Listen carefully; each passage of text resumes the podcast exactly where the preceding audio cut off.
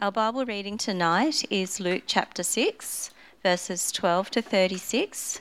That's on page 836, or in the Chinese Bibles, it's 1668. That's Luke chapter 6, starting at verse 12.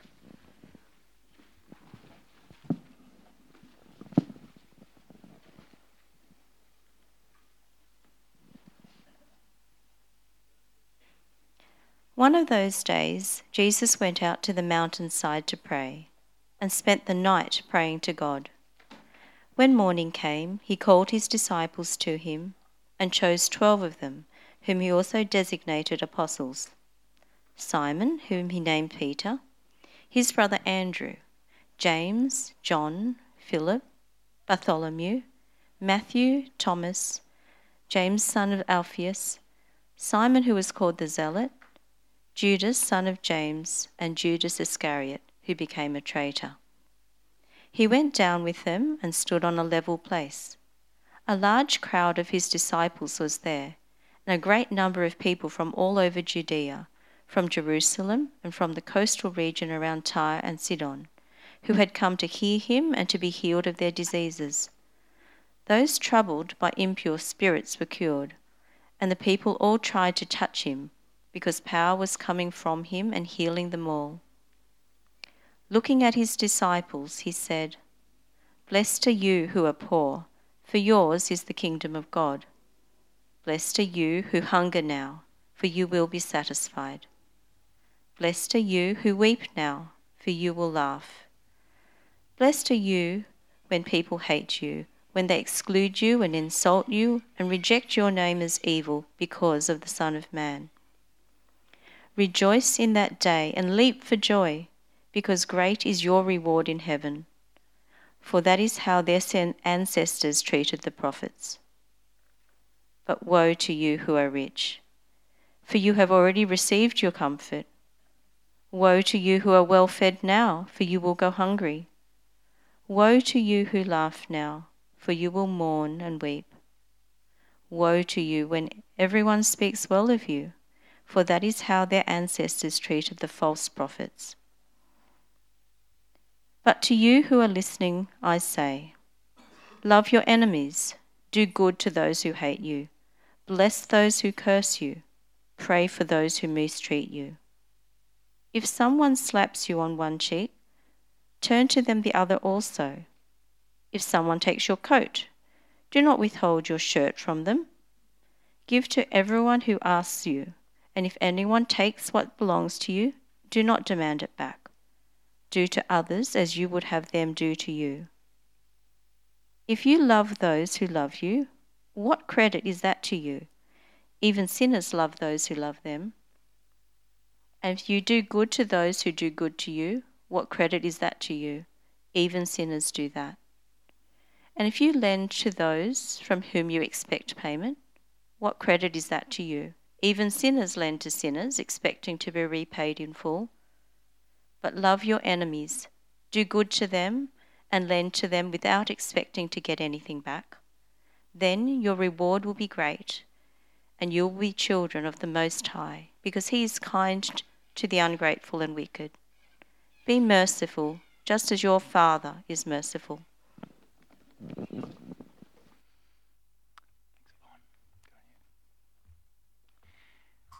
Thank you, Yvonne. Uh, friends, great to be with you. Uh, you know, just in the drinks break before, uh, I said hi to one of the girls from William Clarke. She said, Hello, sir. I want to say I quite liked it. So um, I'll leave that with you. But uh, uh, Luke 6 is where we're up to. Next sermon in our series called Follow Me. Great passage. Please have that open. Let me pray. Heavenly Father, thanks for your kindness to us. Thanks for this chance for us to gather. Thanks for the room being full tonight, will you give us soft hearts and quick minds and a longing to be made more like your Son for Jesus' sake? We pray this in his name. Amen. You know, there's a uh, very popular stream of individualism which says that you are the most important person in the world. Uh, I'm sure you've heard this. Uh, what goes along with this is a branch of the self esteem movement which says, look, don't worry what other people think about you. Believe in yourself. The only thing that counts is what you think of yourself. It actually doesn't matter what other people think about you. Have you heard this? I'm sure you have. So, it's very popular. The American author um, Roy Bennett says this Believe in yourself. You are braver than you think, more talented than you know, and capable of more than you imagine. Even the late, great Bob Marley said something similar. He said this They will always tell you that you can't do what you want to do, but you can do what you want to do. You just have to believe in yourself. The system is to bring you down, but you can rise up. The point of this is you don't worry about others, it doesn't matter what they think, just believe in yourself. To which I say, give it a go. Just try that and see how it works for you. Just try going to work tomorrow where everyone thinks you're an idiot, but you think you're amazing. See how that works. See you go in your soccer team where everyone thinks you're hopeless, but you think you're Ronaldo. See how you go in the church band where everyone knows you're tone deaf, but you think you're Bob Marley. See how it works for you. You see, it actually doesn't work. When you try to find your identity outside of relationship with others, it doesn't work. Relationships are key. We're wired for them. That's how God's made us. They are the most important things to us. Community, the network of relationships that we are in, really matters. Now, I start by raising this tonight because that is what the section we've just heard read in Luke 6 is all about. Jesus is speaking about a new community, specifically, life as God's people. Christian community, of what it is to be brought into Christian community, of how a Christian community is so radically different to any type of community that we will meet around us in our world, in our suburb. So tonight we're going to see three things. Firstly, verses 12 to 19 is about the promise of community. 20 to 34 describes to us the parts of community. And 35 to 36 will show us where we can find the power for this kind of Christian community. You know, one of the remarkable ways that God has put his Bible together is that sometimes we read a story in the New Testament that has very similar marks to another story we've read somewhere else in the Old Testament. And what happens is you'll be reading the New Testament and you think, oh, hang on, I've read a story like this somewhere before. What we're meant to do is ask, is God showing us something here in the New Testament that's already happened once before in the Old? It's actually a narrative technique that authors of the New Testament use now and then. That's what's going on in the first section here today. So, in today's story, we read about a man, Jesus, who is up on a mountain communicating with God. He comes down from the mountain and speaks the word of God to the 12 men who he has designated to be his disciples. Does that ring any bells? Where have we heard something like that before? Well, in the book of Exodus, in the Old Testament, we read about a man Moses, who is up on a mountain communicating with God. He then comes down from the mountain. He then speaks the words of God to the 12 tribes of Israel. Now, what further makes this link, I think, is that in Exodus, the context is Moses comes down and brings the Ten Commandments. Here in Luke, just before we read this little story, Jesus is arguing with the Pharisees about the right way to understand the Ten Commandments, specifically the law around the Sabbath. That's verses 1 to 11 of chapter 6. So, what's going on here? Well, to answer that, we need to understand what's going on just briefly in Exodus. Exodus 20 uh, and what follows, Moses is communicating to God's people the law of God.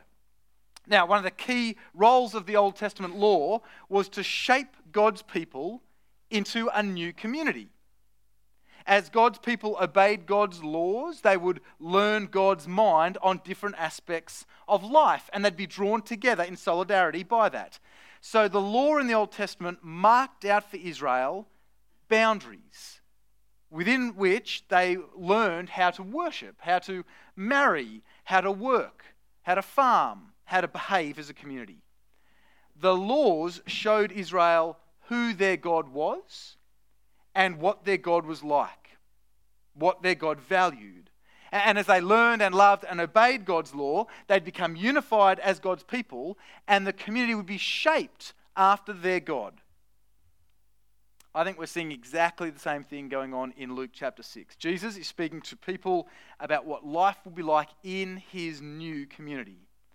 He is giving a shape to what life will be like when people come to belong to him, when people are unified with him and then with each other. A new people shaped after God himself. And as Jesus speaks to this group at the bottom of the mountain, what he's doing is starting to chart out a new way of life for a new community of people. Well, that's the promise of community. That's the first couple of verses. The next section, 20 to 34, the parts of community, is probably the most well known section of the Bible by those who don't know the Bible well. Okay, so Sermon on the Mount in Matthew, Sermon on the Plain, as it's called here in Luke, is probably the best known section of the Bible by those who don't know the Bible well at all. And it has captivated people of all religious persuasions for centuries because there's something just so countercultural about what Jesus says here that it grabs people, it resonates with them. So, for example, the President of the United States in 1945, after the Second World War, uh, Harry Truman said this I doubt if there is any problem in the world today, social, political, or economic, that would not find a happy solution if approached in the spirit of the Sermon of the Mount. The spirit, note that, because often when people start talking about this, that's what they want to pick up the spirit of the text. Well, what does Jesus mean when he speaks in the Sermon on the Mount? What Jesus does in this section is he starts to spell out two parts of the community that he's come to create. Firstly, he shows the values that people inside his community will have. That's verses 20 to 26. Secondly, he shows the relationships his people will have with those outside the community. 27 to 34. Okay? So, two things values of the people inside the community, and then relationships with people beyond the community. Now, when it comes to the values of the people within the community, Jesus actually gives two sets of differing values here. The values of the people inside his community, or those who belong to his kingdom, compared to the values of those who live outside his community and who live outside his kingdom. And what Jesus starts to explain here is that when you belong to him, life starts to look really different. I want you to imagine for a second that you work for the NAB. And I want you to imagine that there's a royal commission into all the banks. And I want you to imagine that the previous CEO of the NAB was strongly criticised. And so a new CEO is called in. And there would have been a very particular culture, tone, rhythm shaped to life in the bank under the old CEO, which with a new CEO would change a, a new vision, a new direction, a new culture, a new ethic. At first, some things might seem ridiculous. We've never done things like that around here, and so on. And Jesus here is coming to say, I'm coming to bring my new culture, my new values, my new ethic of my new kingdom. And so Jesus sets them out as two opposing values. Uh, in verses 20 to 22, Jesus speaks of the values of his kingdom. Have a look at these, you'll know them. Blessed are you who are poor. That speaks of weakness. Blessed are you who hunger now. Speaks of longing. Blessed are you who weep now. Speaks of grief. Blessed are you when men hate you. Speaks of exclusion. What are the values of Jesus' kingdom? Weakness, longing, grief, exclusion. And then Jesus lines up the values of his kingdom and contrasts them with four opposite values, the values of the kingdom of the world. You can see that in verse 24, where he speaks of the values of the world. Here he's speaking about the things that the world prizes more than anything else. He says, But woe to you who are rich. That speaks of power. Woe to you who are well fed now. Speaks of comfort. Woe to you who laugh now, speaks of pleasure. Woe to you when all men speak well of you. That speaks of recognition and having a good name. Power, comfort, pleasure, and recognition. And Jesus says to his 12 disciples and the rest listening, Welcome to my kingdom. See the things I value. The world's going to offer you power, comfort, pleasure, and recognition, but come to me, join my kingdom, and come to know weakness and longing and grief and exclusion. Who's with me? You can imagine the crowds that are thinking, oh, I'm not sure I am. Give me the second list any day. Friends, the Sermon on the Mount Sermon on the Plain is a very difficult part of the Bible to understand, which is why it's been taught so poorly both outside the church and also within. But I do need to say that the following quote I'm going to put up on the screen really helped me understand how to read this well. I hope it's a help for you as well. It's from one of the commentaries I was looking at. In the life of God's people will be seen, first of all, a remarkable reversal of values. They will prize what the world calls pitiable and suspect what the world thinks is desirable. Values which are taken for granted by other people are questioned by God's people and are considered in the searching light of spiritual truth, hidden reality, and a future life. I just found this so helpful uh, for how I, and perhaps maybe it is for you, how we are to read these blessings and woes. Because I don't think Jesus is saying, refuse power, refuse comfort, refuse pleasure, refuse recognition. But I do think he's saying, suspect them, suspect them for what they are, and suspect them for what they promise. And I don't think Jesus is saying seek after weakness, chase down longing, run after grief, and hold on to exclusion, but rather prize them. For they are gifts that God will use to draw us to Him, to make us more like Him. And these things give us a new clarity, I think, about what it's, what's really important in God's kingdom.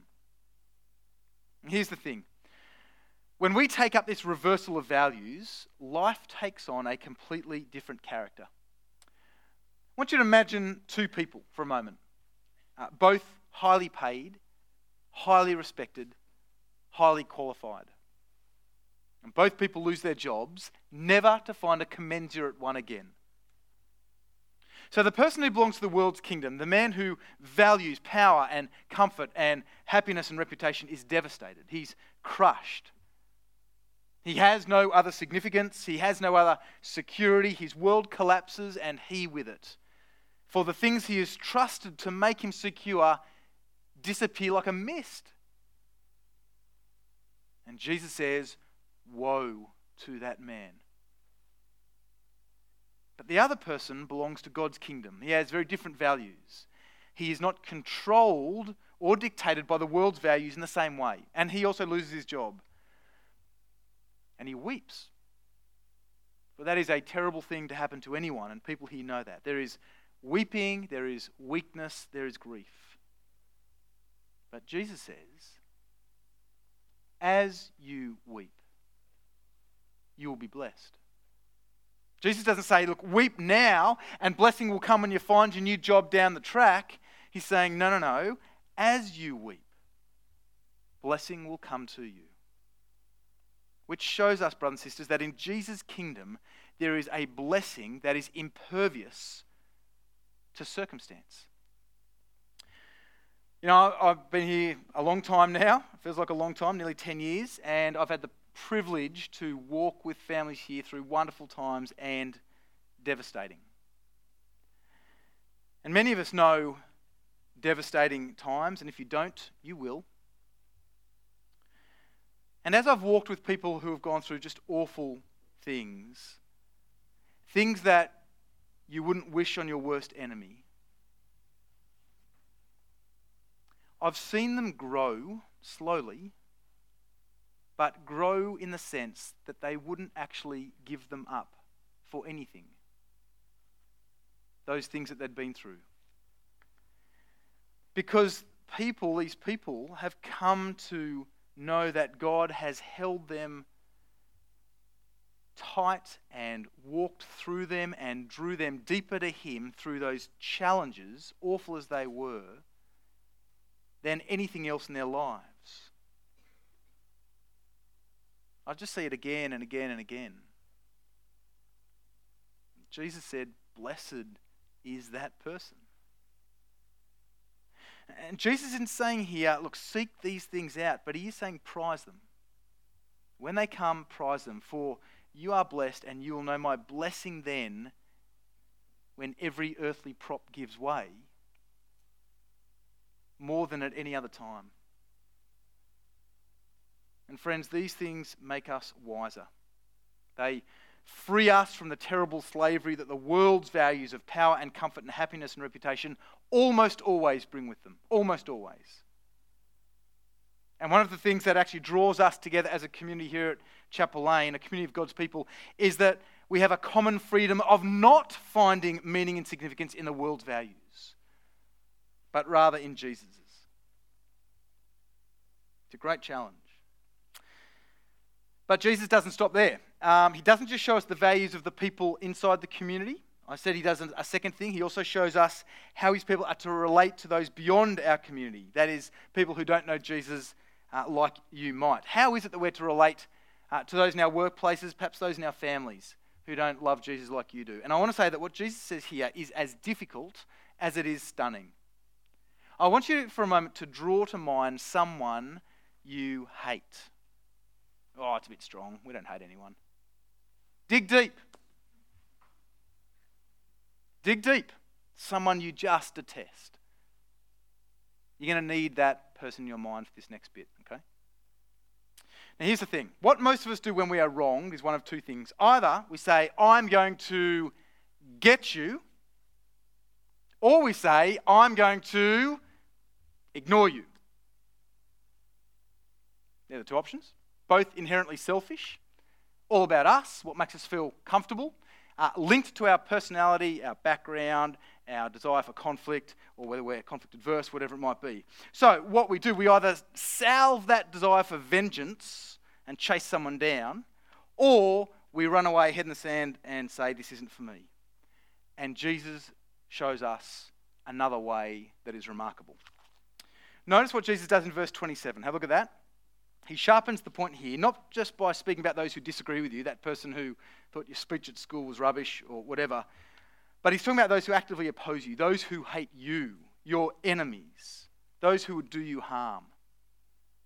How are those who live in God's kingdom, how are we to deal with people like that? Well, Jesus speaks of two responses internal and external. Internal, verse 28, Jesus says, pray for them. Pray for them? I mean, I can ignore them, but pray for them? What is it to pray for someone? Have you thought about that? What is it to pray for someone? I think to deeply and seriously pray for someone else is to desire their well being. And when that's your enemy, I think what you need to do is drain yourself of ill will to see yourself as no better than that person. Now, draw to mind that person we talked about before who you don't hate because we don't say that, but you do, right?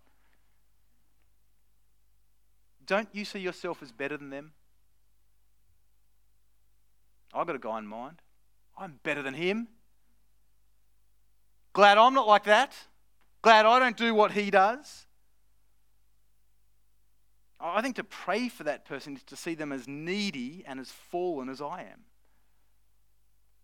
And this inner work that God wants for his people is to have this desire for the flourishing and the restoration of those who oppose us. Now, if that's not hard enough, that's the easy part. Okay, here's the hard part. Once we've done the inner work, we're able to do the outer work. Have a look at verse 27.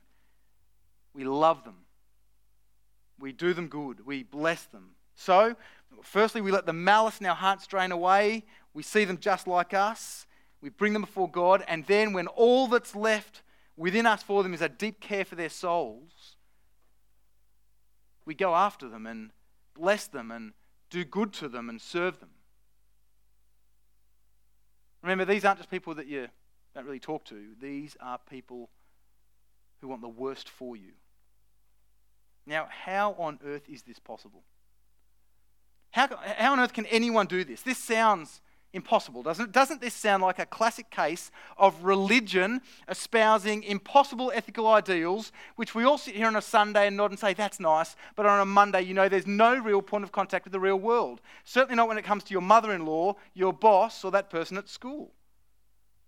That's why people mis- misteach this, because it's just impossible. You can't actually do what the Sermon on the Mount calls for. But of course, if it's in God's Word, it is possible. And I want to say that Jesus shows us how. You want to have a look? I'll show you this together. It's the power to have this sort of community amongst us. Have a look at the last two verses, 35 and 36. So Jesus says, But love your enemies, do good to them, and lend to them without expecting to get anything back. Then your reward will be great, and you'll be sons of the Most High, because He is kind, note this, to the ungrateful and the wicked. Be merciful, just as your Father is merciful. L- look what Jesus says here. He says, Look how God treated you. This is how you once were. You were once ungrateful and wicked, and God treated you with mercy. But, Chapel here's the thing you are still ungrateful and wicked. What? You can't say that. Come on, Jesus doesn't say that. Yes, he does. Maybe not here, but absolutely five chapters on in Luke 11. I'll put it on the screen. Jesus in Luke 11 is speaking to his disciples, of all people, about how to pray. Listen to what he says to them. If you then, disciples, though you are evil, know how to give good gifts to your children, how much more will your Father in heaven give the Holy Spirit to those who ask him? What? We're evil? Yes, that is what the Bible says. And here's the point Jesus says, if you know you are evil, if you believe you are wicked, and yet at the same time you know that Jesus loves you so much that he died on the cross to forgive you for all your wickedness, for all your evil, you will find the power to live this way. And that, brothers and sisters, is the key. Because no other world religion says this, no other philosophy of life says this, that you're both evil on one hand and beloved at the same time. Common sense says it's one or the other. Jesus says, no, you're both. And when that sinks in, it changes the way we view ourselves, it changes the way we view our enemies. Chapel Lane, how on earth can you feel superior to someone knowing you are evil? How could we ever see our relationship with Jesus as a badge for pride when we know we are ungrateful? How could we ever understand Jesus' relationship with us as anything but an extraordinary act of undeserved grace? How could you be anything ever but a humble person, totally reliant on Jesus, on Jesus' death in your place and on your behalf? Well, where do we land this? Uh, it seems that the biggest mistake everyone makes with this passage, from uh, those outside the church to those within, is to lift the ethical instruction here and divorce it from the person and work of the Lord Jesus Christ. And that's pretty much what almost everyone's done throughout history with the Sermon on the Plain, Sermon on the Mount. And if that's what's happened throughout history, then, brothers and sisters, surely we're at risk of doing the same. I've already had someone come and say to me today, that's where we went in our community group during the week. It's the risk for us all. So, at this point, I don't think it matters whether you're here tonight and you're a Christian or whether you're here tonight and you're not a Christian. Can I say, if you're here tonight and you're not a Christian, so good you're here. We love having people who are still wrestling with who Jesus is come in, sit under the Bible and wrestle with us and ask hard questions of us. We love it. But I don't think it matters whether you're a Christian here tonight or a non Christian when it comes to uh, thinking about the application for this, because I, I think the risk is the same for all of us. And that is here's the risk we take the ethics of the Sermon on the Mount and we start to live them out and think that those ethics living this way will either make us a better Christian, and I hate that phrase because there's no such thing. If you don't know why, ask me. Or, if you're not a Christian, you think it'll make me a better person or a good person or something like that.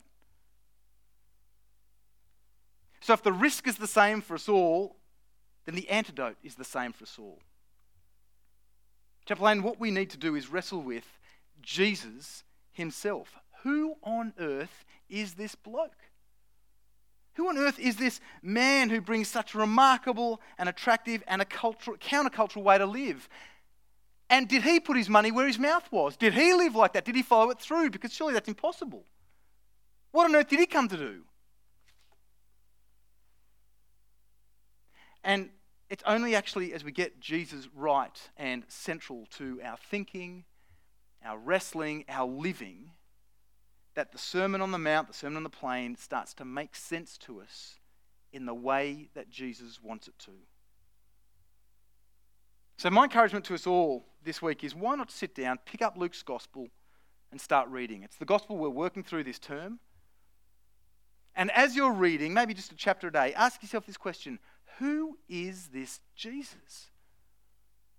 And, does he bring anything, anything at all that I deeply need? My brothers and sisters here at Chapel Lane, May we all know our poverty before the one who is kind to the ungrateful and the wicked. Let us pray.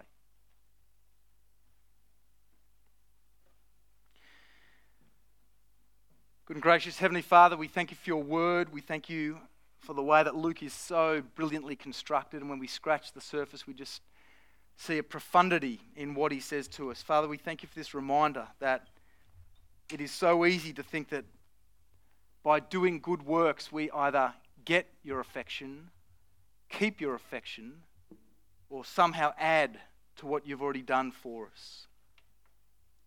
Father, will you forgive us? Will you help us see that actually all we need to do is know that we are poor, blind, and bankrupt, and that we need a Savior to save us and a King to lead us. And then, Father, we might ask that the Sermon on the Mount might come alive for us as we live new lives with a new power, knowing that we don't deserve a thing, yet we've been given the kingdom. And all for Jesus' sake. Amen.